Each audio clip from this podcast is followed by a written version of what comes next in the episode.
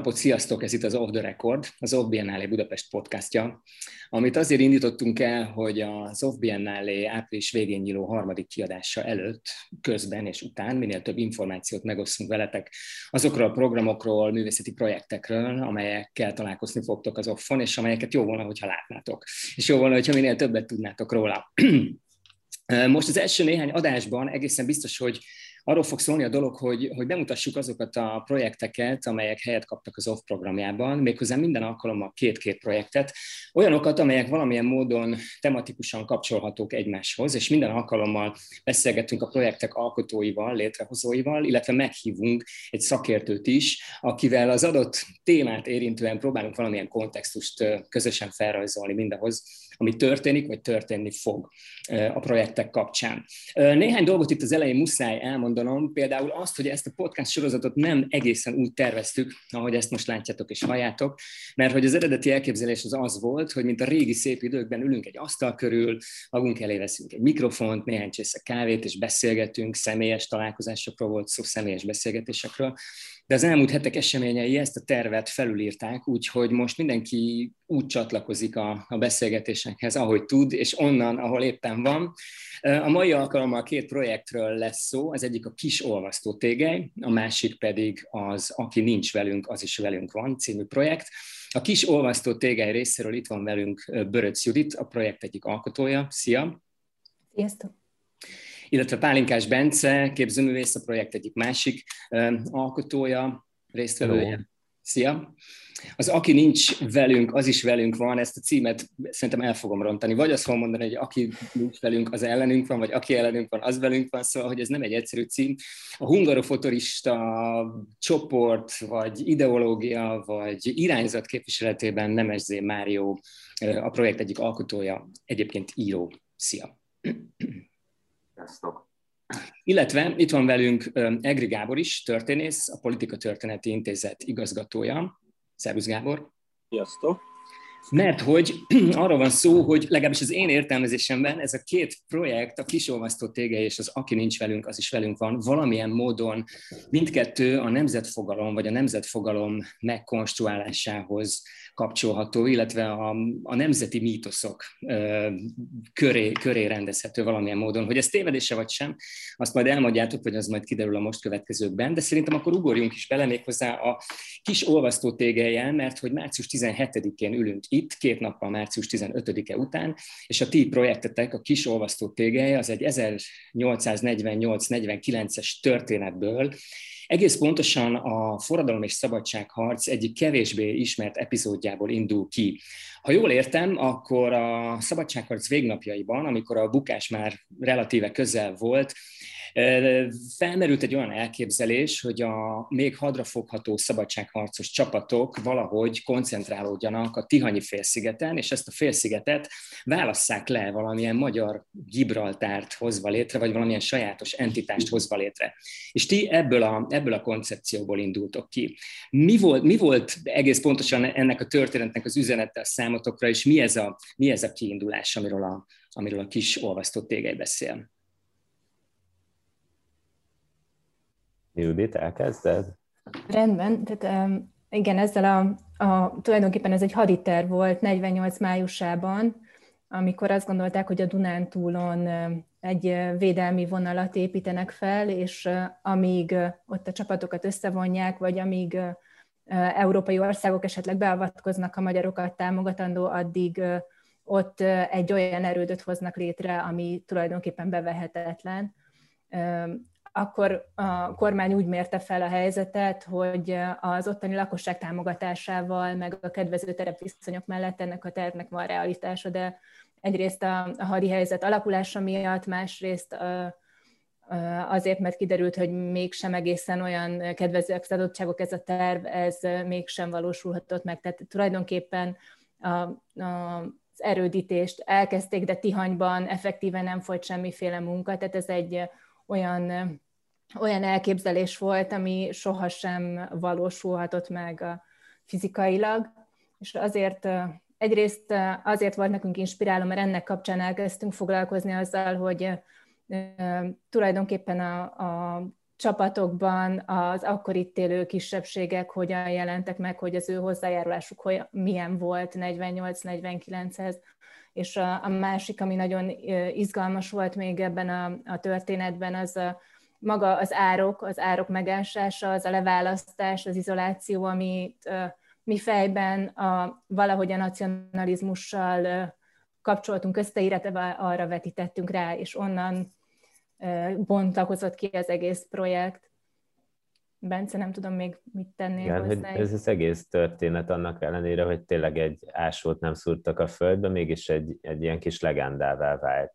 És volt, aki um, gyűjtött olyan, olyan oral history adatokat, hogy valaki elmesélte neki, hogy ő a saját kezével ásta az árkot, ilyen különböző római kori árkokra azt gondolták, hogy ezek a 49-es árkok, tehát hogy, hogy egy ilyen kis mítosz épült köré. Igen, és, és számunkra így kifejez egy olyan, egy olyan fajta nemzetfelfogást, ami a, a határok meghúzására épül.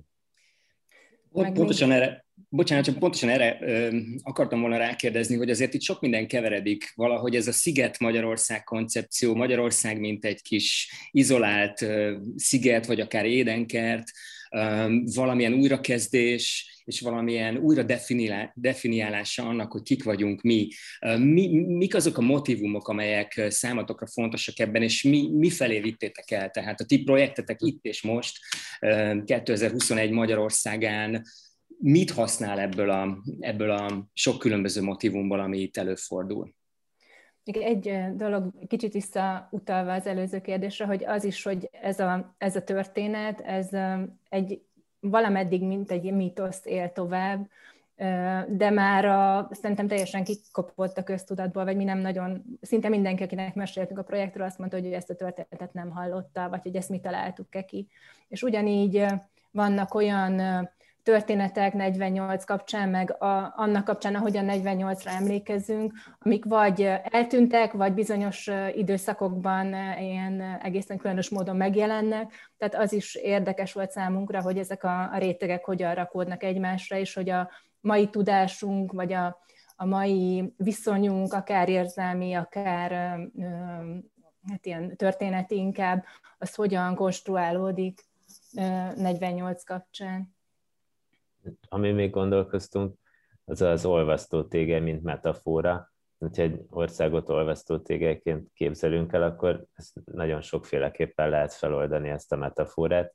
Hát le- lehet egyszerűen az, hogy egy olyan keverék jön létre, ahol mindenki hozza a saját tulajdonságait, és egy ilyen mindenkit reprezentáló közös olvadék jön létre, egy ötvözet, de lehet ezt úgy is felfogni, hogy teljesen homogenizálódik minden, sőt, akár azt is lehet mm, egy másik változatban a metaforában látni, hogy, hogy különböző értéket lehet társítani a különböző összetevőknek. De ami minket érdekelt, az az, hogy ez a homogén nemzetfelfogás, ami, ami most úgy látjuk, hogy, hogy elég domináns, hogy ez a, a, a 19. század közepén, amikor a nemzet fogalmát így, vagy, a, vagy így definiálták, vagy erről vitáztak, hogy Magyarországon mi is a nemzet, akkor, akkor egy csomó más elképzelés is megjelent.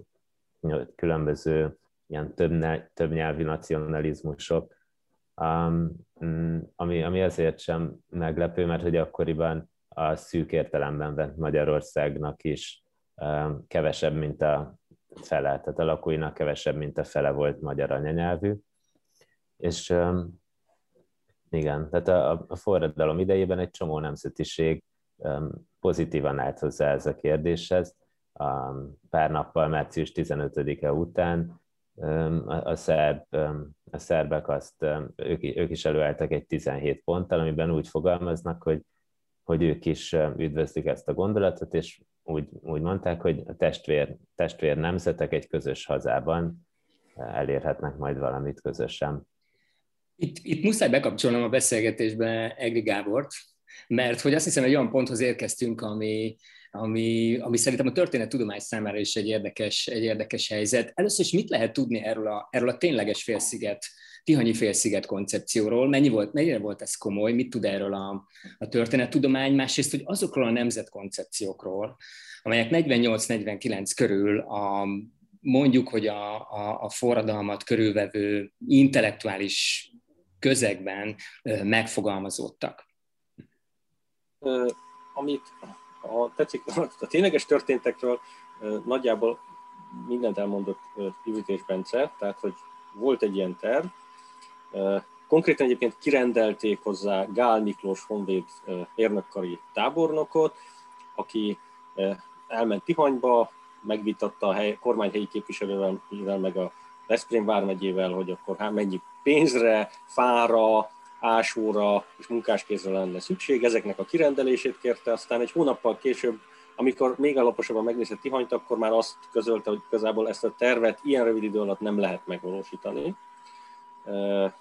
Tehát attól kezdve igazából ezzel a tervvel már nem foglalkoztak. És júliusban aztán véglegesen le is mondott erről a lehetőségről, sőt, talán azt lehet mondani, hogy ha cinikusak vagyunk, hogy azt is jól látta, hogy a egész szabadságharcnak rossz vége lesz, és azonnal a nyugdíjazását is kérte, mielőtt még, bukár, mielőtt még lett, megszűnt volna az a kormány, amelyik nyugdíjazhatja. Mm. Úgyhogy nagyon érdekes azonban, ami szintén felmerült, hogy ennek volt egyfajta helyi élete, összekeveredett dolgokkal, és aztán eltűnt a emlékezetből. Tehát szakcikkekben valóban lehet olvasni erről, de nem kapcsolódik hozzá az a fajta közösségi emlékezet, ami, ha tetszik, valamifajta emlékezet helyé tenni a Balatont, vagy akár Tihanyt 48-al kapcsolatban. Tehát nagyon érdekes, hogy a 48-hoz helyeket társítunk, akkor ezek hol lesznek, és a Dunántúl talán a legkevésbé van benne ebben az össznemzeti emlékezetében 48-nak. Noha egyébként pont, ahogy Judit mondta, az egyik ok az volt, hogy oda a terv felmerült, hogy a, a ottani lakosságot hűségesnek látták, és a terepről lehet, hogy mondjuk a Bakony körüli rabló legendák miatt is azt gondolták, hogy ez egy ilyen hadviselésre és garillaharcra is alkalmas vidék lehet. De az is fontos, és talán összeköthetjük a nemzetiségi kérdéssel, hogy ez a vidék ugye egy erősen, hát a környéken voltak német nyelvi falvak, de a 1848-ban olyan típusú német nemzeti mozgalom Magyarországon, amilyen mondjuk szerb, román volt, vagy akár olyan értelmiségi csoport, mint ami a szlovákok körében egy szlovák nemzeti programot napirendre tűzött, ez nem volt németek között, tehát a németeket, akik katolikusok is voltak, nagyon könnyű volt egy lojális magyar csoportnak látni, és nem is adták ilyen értelemben jelét annak, hogy bármiféle nemzeti követelésük lenne. Tehát ezért ezt így jól el lehetett helyezni ebben a közegben.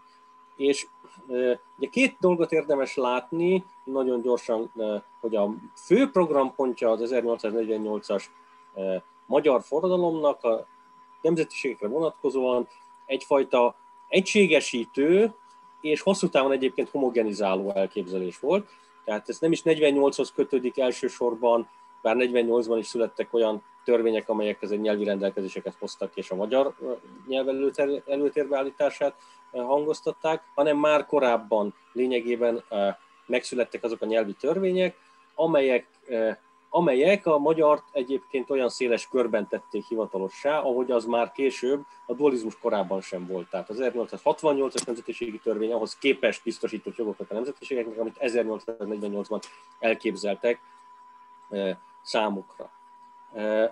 És itt alakult ki az a konfliktus, hogy néhány magyarországi, vagy ugye Erdély esetében Magyarországhoz csatolt nemzetiség esetében már olyan politikai mozgalmak voltak, amelyek a saját nemzetiséget nemzetként képzelték el, és mivel 1848-nak nem csak Magyarországon, hanem egész Európában a nemzet volt az egyik mozgatórugója és jelszava, saját magukat, a saját csoportjukat nemzetként próbáltak elhelyezni az európai szintéren, és a Habsburg birodalmon belül.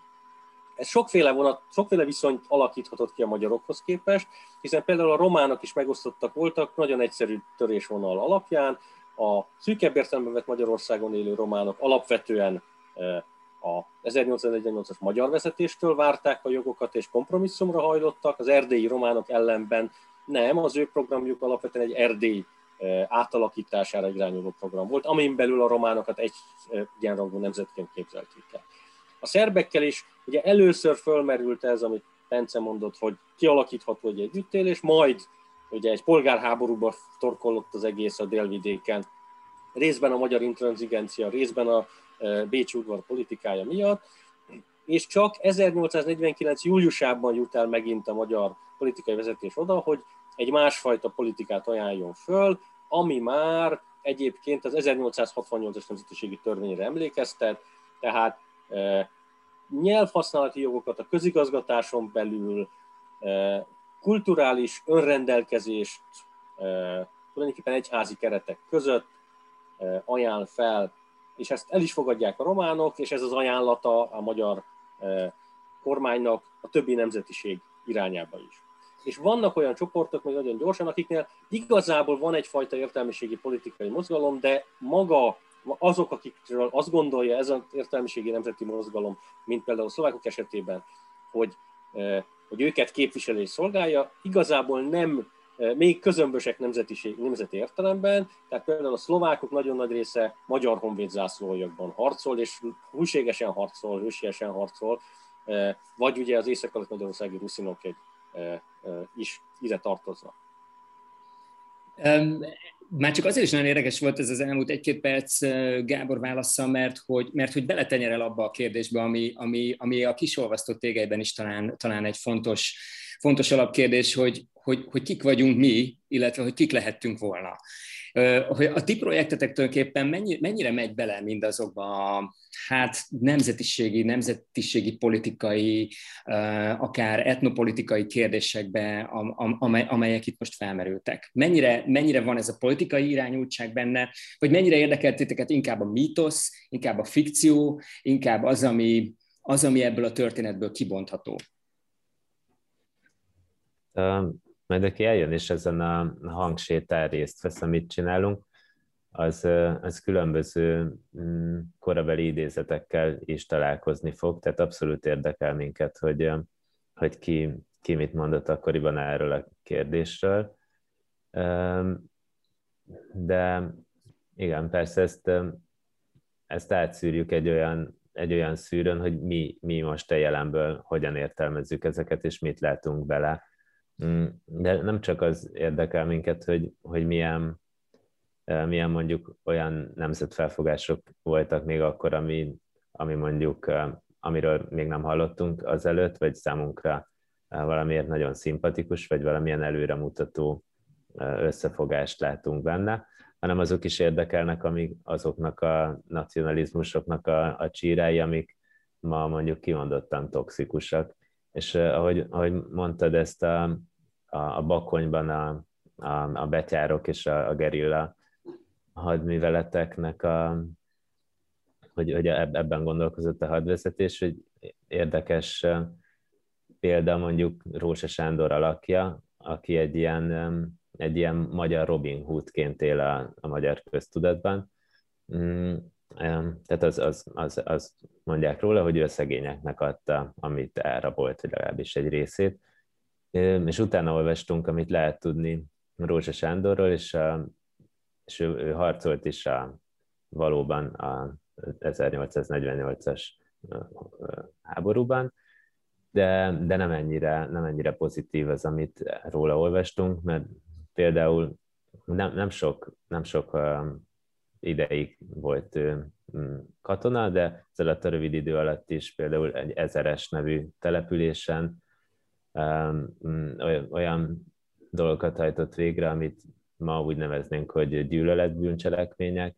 A, a helyi, ez, ez egy román többségű település volt, ahol a, ahol a, a templomból a, a papot miseruhában fölültették egy lóra, végigkergették a falun, és Rózsa Sándor és emberei papíruhákba öltözve 35 embert öltek meg, és raboltak ki, és valóban a történetnek az a vége, hogy, hogy, hogy később visszatértek egy magyar többségű faluba, ahol állomásoztak, és ott a románoktól elrabolt tárgyak közül pár dolgot szétosztottak, ennek van nyoma a helyi néphagyományban, és itt például ez egy olyan koncepció, ami ma, ma bizonyos nemzetfelfogásokat így, így dominál. Például a betyársereg, akinek így mondják, hogy a örökös vezetője Rózsa Sándor, egy nagyon hasonló nemzetfelfogásban gondolkoznak, és egy ilyen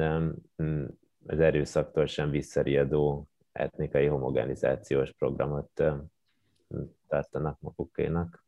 A toxikus nacionalizmus emlegetése az nekem feldobta a labdát, a, a, az aki nincs velünk, az is velünk van projekt, projekt ide, ide kapcsolására, de még mielőtt ezt megtennénk, arra azért gyorsan hadd kérdezzek rá, hogyha ennyiféle történet felmerül, felmerül nálatok, mi, mi, mi lesz a projektnek a formája? Tehát aki az Obbiennálén a ti projektetekre kíváncsi, az mit fog látni és hallani? Mert hogy nyilvánvalóan a legérdekesebb az volna, hogy ha közösen elmennénk a Tihanyi félszigetre, és ott történne valamiféle performatív aktus, már csak azért is, is, mert Bence, a te munkásságodtól ez egyáltalán nem áll távol, az ilyenfajta performatív, majd, hogy nem teátrális megoldások alkalmazása, de, de gondolom ebben az időszakban, amiben most vagyunk, a Tihanyi félsziget kirándulás sok emberrel az nem a, nem a leg, hogy mondjam, járványvédekezés barátabb megoldás, úgyhogy mi, mi fog történni a kis olvasztótégen? Mi az, ami most tudható így jó pár héttel a kezdés előtt?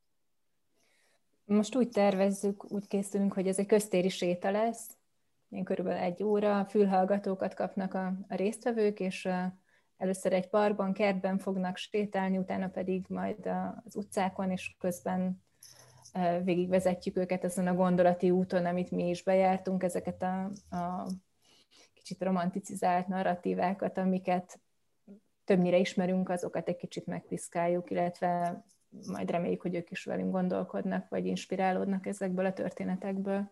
És, és a mával való összekötés az milyen módon valósul meg? Tehát pontosan például a, a betyár történet, a, a rossz emberek akkor és most.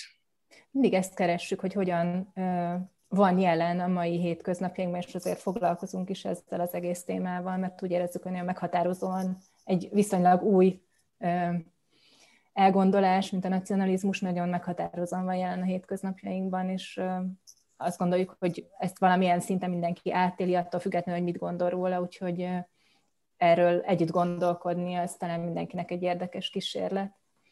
A nacionalizmus koncepciók említésével itt már, itt már kezd beúszni nekem a képbe a, a hungarofuturizmus, és az, aki nincs velünk, az is velünk van projekt, és akkor ez lenne az a pont, Mário, ahol, ahol téged is megpróbálnálak megszólítani ezzel kapcsolatban.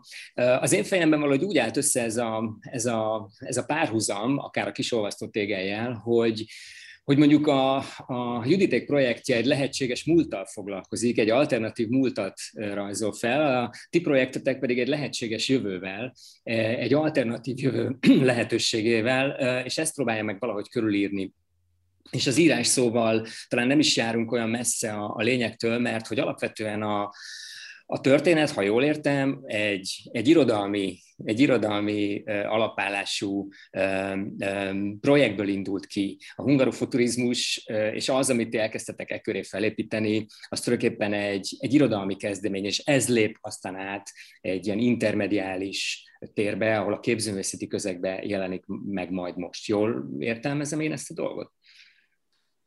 Igen, hogyha így megpróbáljuk a történeti gyökereit feltárni ennek a projektnek, tehát a hungarofuturizmusnak, akkor valóban mondjuk az én esetemben biztos, hogy van egy ilyen irodalmi alapja, tehát hogy én költőként is kísérleteztem ezzel, mondjuk így, tehát hogy a, az én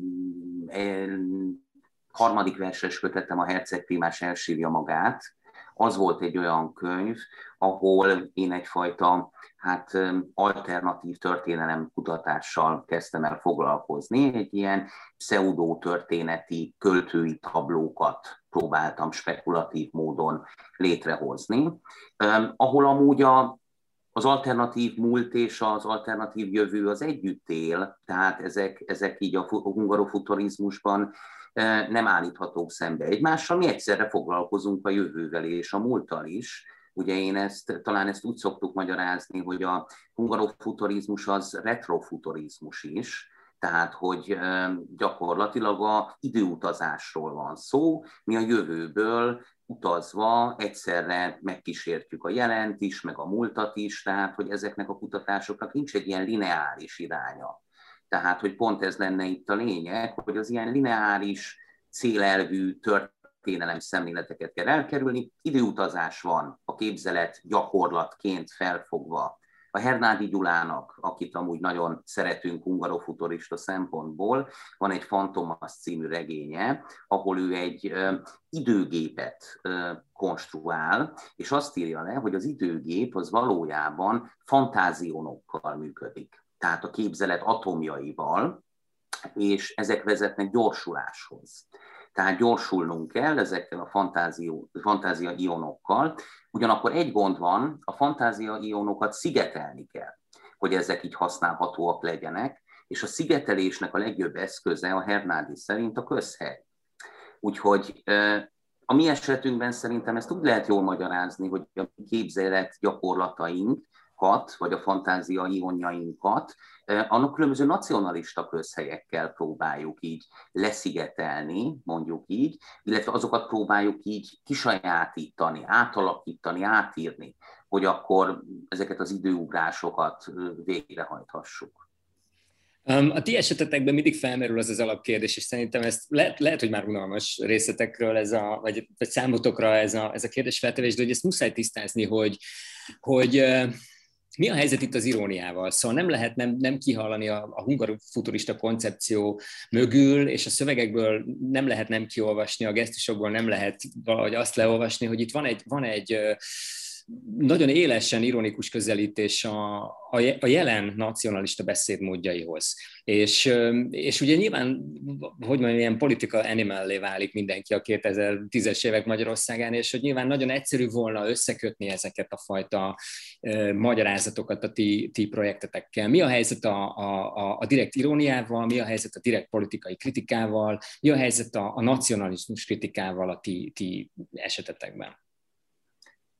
Hát ha akarjuk, használhatjuk ezt az irónia kifejezést, de ez azért nagyon, de ezt érdemes differenciálni. Nekünk a hungarofuturista kiáltványban valahol szerepel is, hogy mi ilyen ambivalens viszonyban állunk ezzel, tehát hogy itt a tét az, hogy hogyan lehet elkerülni ezeket a rögzített pozíciókat.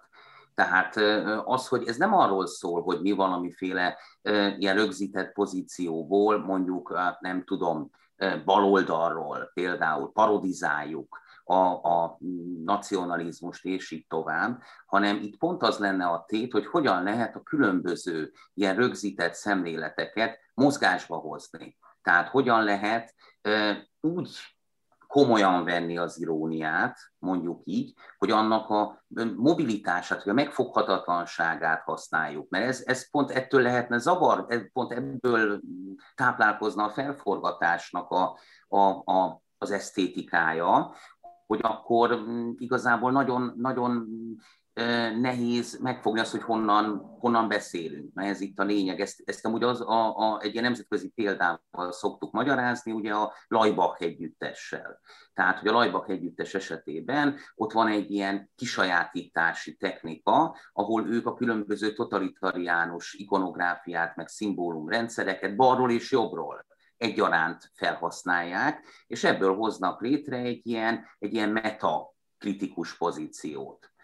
És amúgy ez a cím, amit lehet, hogy nehezen megjegyezhető, ugye, a Hungarofuturista projekt címe, ez a Aki nem velünk van, az is velünk van, ez pont erre utal különben, hogy mi éppen ezzel foglalkozunk, hogy hogy lehet amúgy a toxikusat is befogadni, de hogy lehet a toxikusat átalakítani ezáltal. Tehát, hogy hogy lehet azt megérteni, hogy a nemzet az tud méreg és gyógyír is lenni egyszerre. Hát és, és hogyan mozog e között az ellentétek között ez a történet. A, a Lajbak és a Naja Szlovénise Kunst emlegetésével azért, azért behoztál egy olyat is ebbe a beszélgetésben most, ami egy ilyen hihetetlenül erős vizualitást feltételez. A hungarofuturistáknál megvan ez a, megvan ez a nagyon erőteljes vizualitás? Mivel találkozik a, a látogató, hogyha ti, ti projekteteket szeretné majd megnézni, vagy arra kíváncsi? Említetted korábban az irodalmi gyökereket. ez amúgy tényleg erős, tehát a, a jelenleg úgy néz ki ez mozgalmilag, hogy talán a, a hungrofuturista irodalom most a legjelentősebb, több ilyen tematikus szám, meg antológia, meg ilyen típusú szövegek is megjelentek, meg gyűjtemények. Ugyanakkor nyilván a vizualitás, meg a képzőművészeti gondolkodást is próbáljuk az OFF Biennáléban bemutatni, tehát a hungarofuturista képpolitikát, vagy képi stratégiákat. Ennek az egyik nagy hát vízválasztója, vagy, vagy, vagy próbája lesz majd, ugye a Buharov testvérekkel közösen szervezett kiállítás az ISBN galériában, ami ugye április 23-án nyílik majd, ahol a, ahol a Buharovéknak a, az új filmje, a Melegvizek országa alapján készül egy ilyen installatív, intermediális kiállítás és a Buharov testvérek, tehát amit ők csinálnak, az abszolút tekinthető hungarofuturizmusnak, az ő visszatérő témáik, motivumaik, meg az a fajta, hogy is mondjam, ironikus stratégia, amit ők csinálnak. Tehát éppen amiről az előbb is próbáltam beszélni, hogy sokszor ezeket a ellentéteket ők az abszurdig fokozzák. És ez a hungarofuturista szempontból számunkra is ez az autentikus, hogy hogy lehet akár ezeket a különböző ilyen ironikus jegyeket így túlhajtani, túlforgatni. Tehát a, a Buharó film, meg ez a kiállítás, ugye ez a revolúció parabotanika, ez, ez arra épül, az ő esetükben, hogy ők használják a legkülönbözőbb ilyen, ilyen ezoterikus, meg spirituális vetületeit. A, a, például a nacionalista diskurzusoknak is, tehát hogy ők összekeverik ebben az értelemben, vagy megpróbálnak utakat találni a, hogy is mondjam, a, a pszichedelikus drogkultúra, az ezoterikus gondolkodás, az ufológia meg a magyarság között, vagy a magyar történelem között. És akkor így hoznak létre egy ilyen nagyon fura, abszurd teret, ami számunk, ami abszolút hungarofuturista szempontból fontos. Én ezt úgy tudnám magyarázni, hogy ugye és kortárs szintre is levinni, tehát akár egy kicsit az aktuál politika felől megfogni ezt, hogy ugye a, a kortárs esetben akár a NERD-nek, meg a most működő nacionalista diskurzusokban olyan dolgok, meg olyan narratívák is, vagy mi, olyan mitoszok, vagy összeesküvés elméletek lett, mozognak mainstream szinten, tehát lettek a mainstream narratíva részei, amikre mondjuk 15-20 évvel ezelőtt nem is gondoltunk volna, hogy ezek így gyakorlatilag a, a um, illiberális normal, normalitás részévé lesznek, de ugye pont ez az érdekes, hogy ez az illiberális normalitás, ez paranormalitás igazából. Tehát, hogy eh, ahogy mi is például a hungarofuturizmusban előhozzuk a szíriusziakat, a szíriuszi magyarságnak ezt a ezoterikus, ufológiai nacionalizmusát, ez pont erre épül, hogy a túlhajtással hogyan lehet leleplezni valamit, hogyan lehet a nacionalizmusnak ezt az eleve, vagy ennek a típusú nacionalizmusnak az összeesküvés elméletekre kell analóg stratégiáit valahogy így feltárni, hogy akkor itt ilyen nagyon komoly analógiák vannak, csak érdekes az, hogy a NER mindent normalizált, szinte már, már ott tartunk, tehát ezeket a szélsőségesen szubkulturális mítoszokat, meg narratívákat is, de azért még az ufológia még nincs benne. Tehát, hogy az ufológia még, a, még azért a, nem a hmm. NER-nek a normatívája ebben az értelemben, és szerintem ez egy vakfolt, a hungarofuturizmus az e felől tud ilyen értelemben támadni, hogy ezzel így beelőzi, és valójában feltárja, hogy itt gyakorlatilag ez, a, ez, a, ez, a, ez az ilyen ányképe, vagy ez így a vakfoltja ennek a történetnek, hogy micsoda analógiák vannak, hogyha megnézzük, a illiberális normalitás, ahogy mondtam, az nem sokban különbözik az ufológiai paranormalitástól. De most egy kicsit talán túlmagyaráztam. Nem, abszolút nem, sőt, hát hogy mondjam, hogyha, hogyha a jelenlegi politikai rendszernek a saját történeti narratíváját nézzük, és azokat az intézményeket, amelyeket felhúzott annak érdekében, hogy ezt a narratívát megkonstruálja, azok nem állnak olyan nagyon messze mindattól, amit most te itt elmondtál. Tehát, hogyha a Magyarságkutató Intézet tevékenységét megnézzük, ott azért van, van néhány olyan, olyan erőteljesen, hogy mondjam, ezoterikus koncepció, ami, ami, azért, ami azért kérdéseket állít a, a, valószínűleg a történettudomány számára is, hogyha Mátyás király csontozatának az újra rakását vagy összeillesztését vesszük, ami tényleg egy hát elsőre hajmeresztő gondolatnak tűnik, ezek, ezek nem állnak olyan nagyon messze mindattól, amit te itt most elmondtál.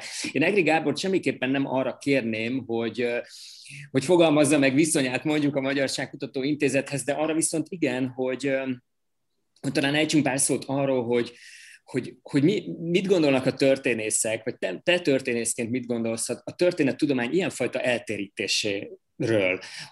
Valamennyire a hungarofuturizmus és a Mário által fel, felrajzolt gondolkodás és gyakorlat egy, egy ilyenfajta kreatív eltérítése a, a történettudománynak, de hogy, hogy, hogy eltérítési kísérleteket látunk a politika felől is, amikor a, amikor a mítoszok akadálytalanul beszivárognak a történeti narratívákba, akár a saját gyerekeink tankönyveibe. Amikor a félreértés, amikor a félremagyarázás, amikor a történeti öncsalás valamilyen módon a narratíva részévé válik. Szóval a történészi gyakorlatban hogyan lehet viszonyulni mindehez?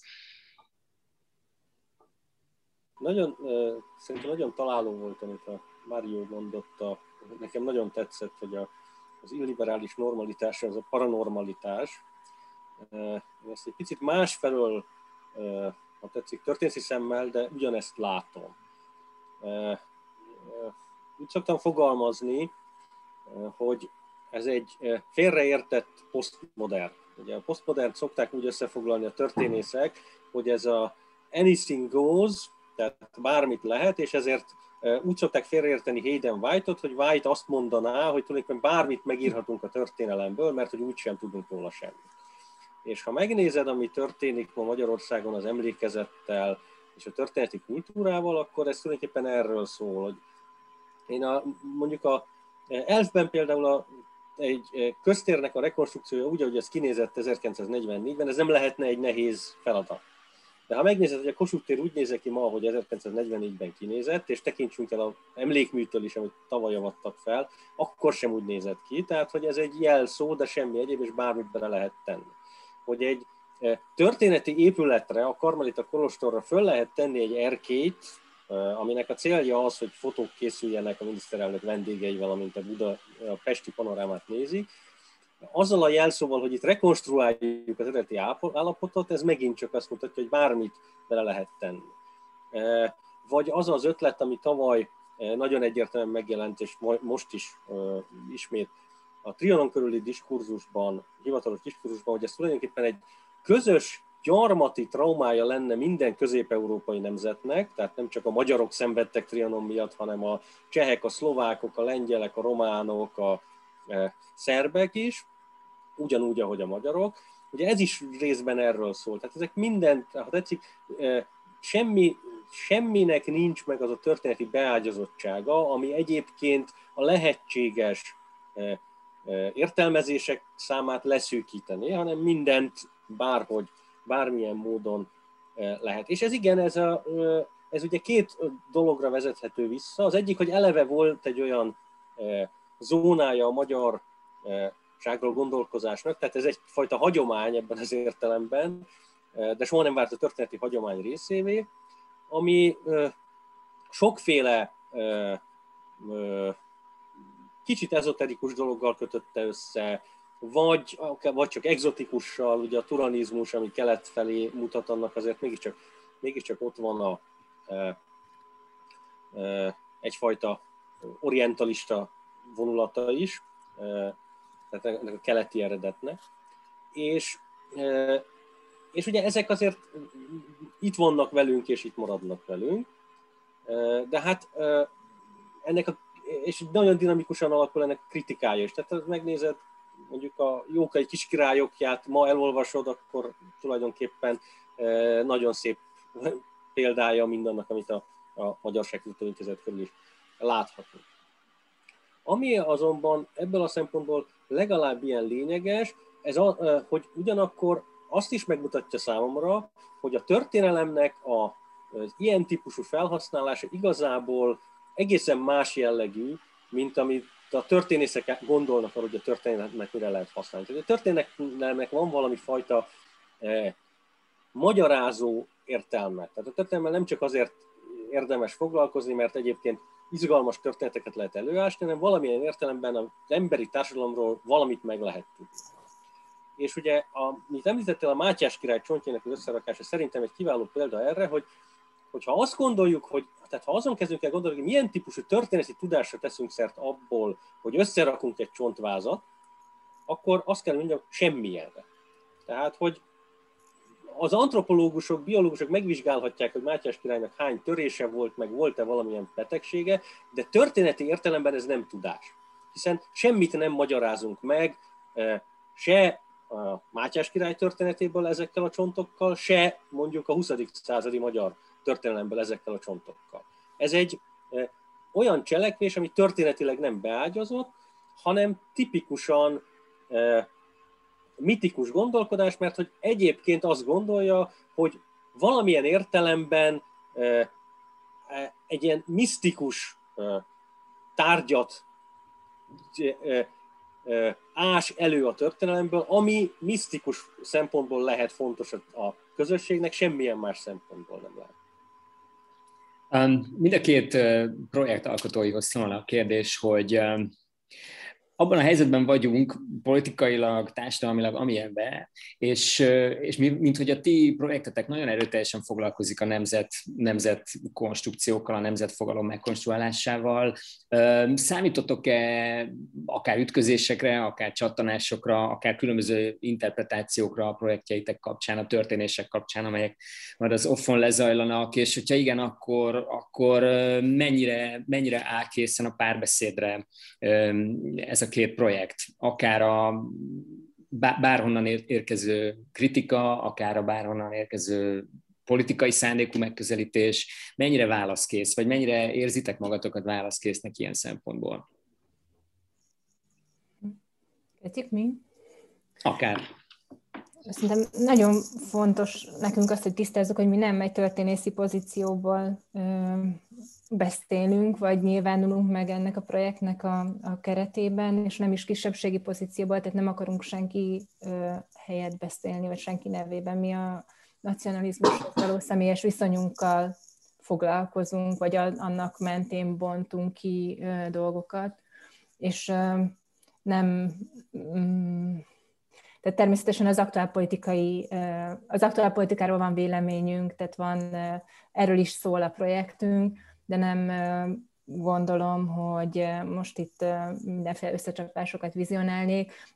Párbeszédre meg azt gondolom, hogy mind a ketten nyitottak vagyunk.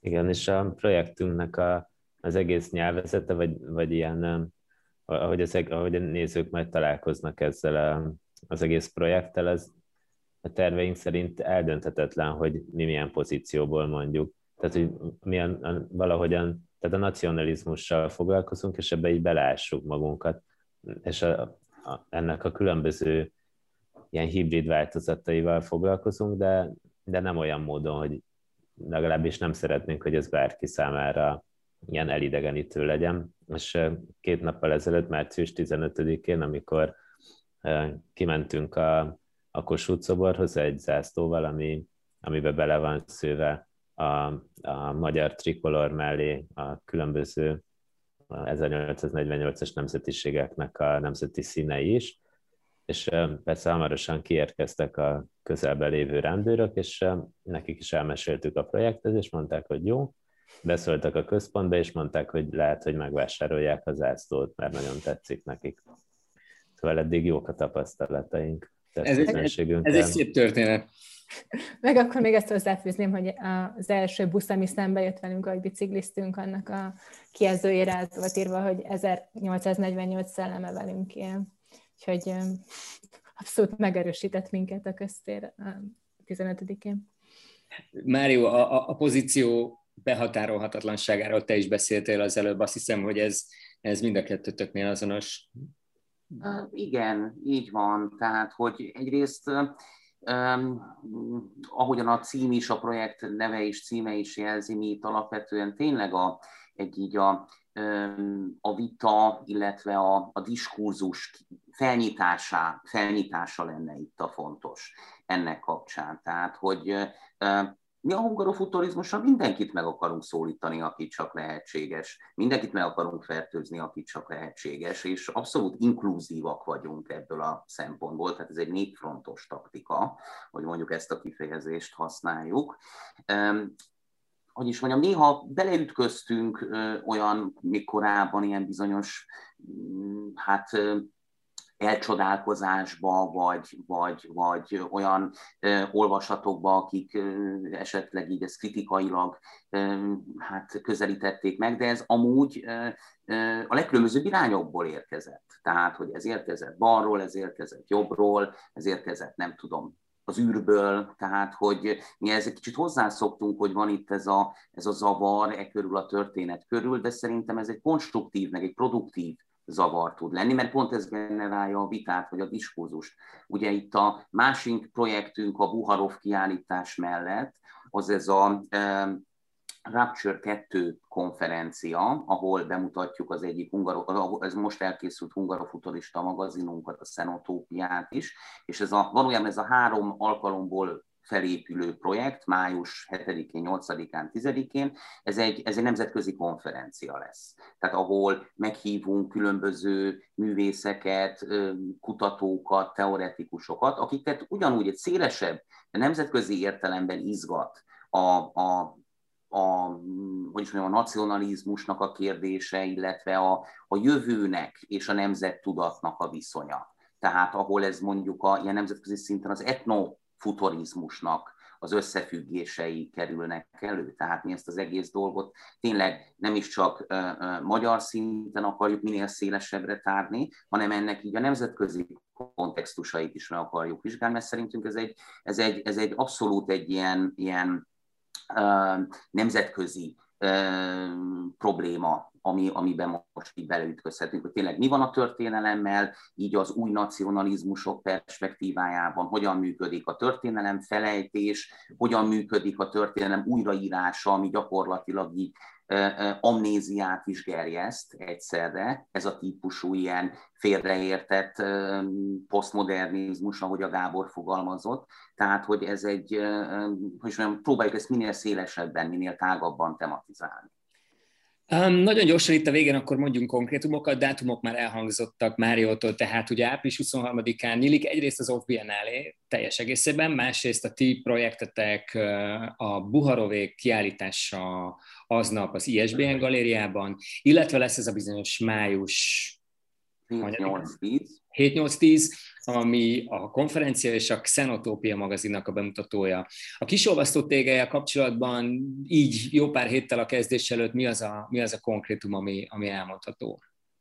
Egyelőre azt tudjuk mondani, hogyha bármi lehetséges a járványügyi intézkedések miatt, akkor mi azt szeretnénk, hogy hétvégente legyenek séták, ahol csoportosan meghallgathatják ezt a hangfájt, és megnézhetik a köztérben elhelyezett installációinkat a, a hallgatók, illetve nézők, és most úgy tervezzük, hogy április 25-én vasárnap kezdenénk, és minden nap három alkalom, 11 órakor, délután háromkor és 5 órakor lenne, és utána május 1-én, május 9-én, május 15-én, 23-án és 30-án is szeretnénk ugyanilyen alkalmakat tartani, amiből lennének magyar és angol nyelvű séták is.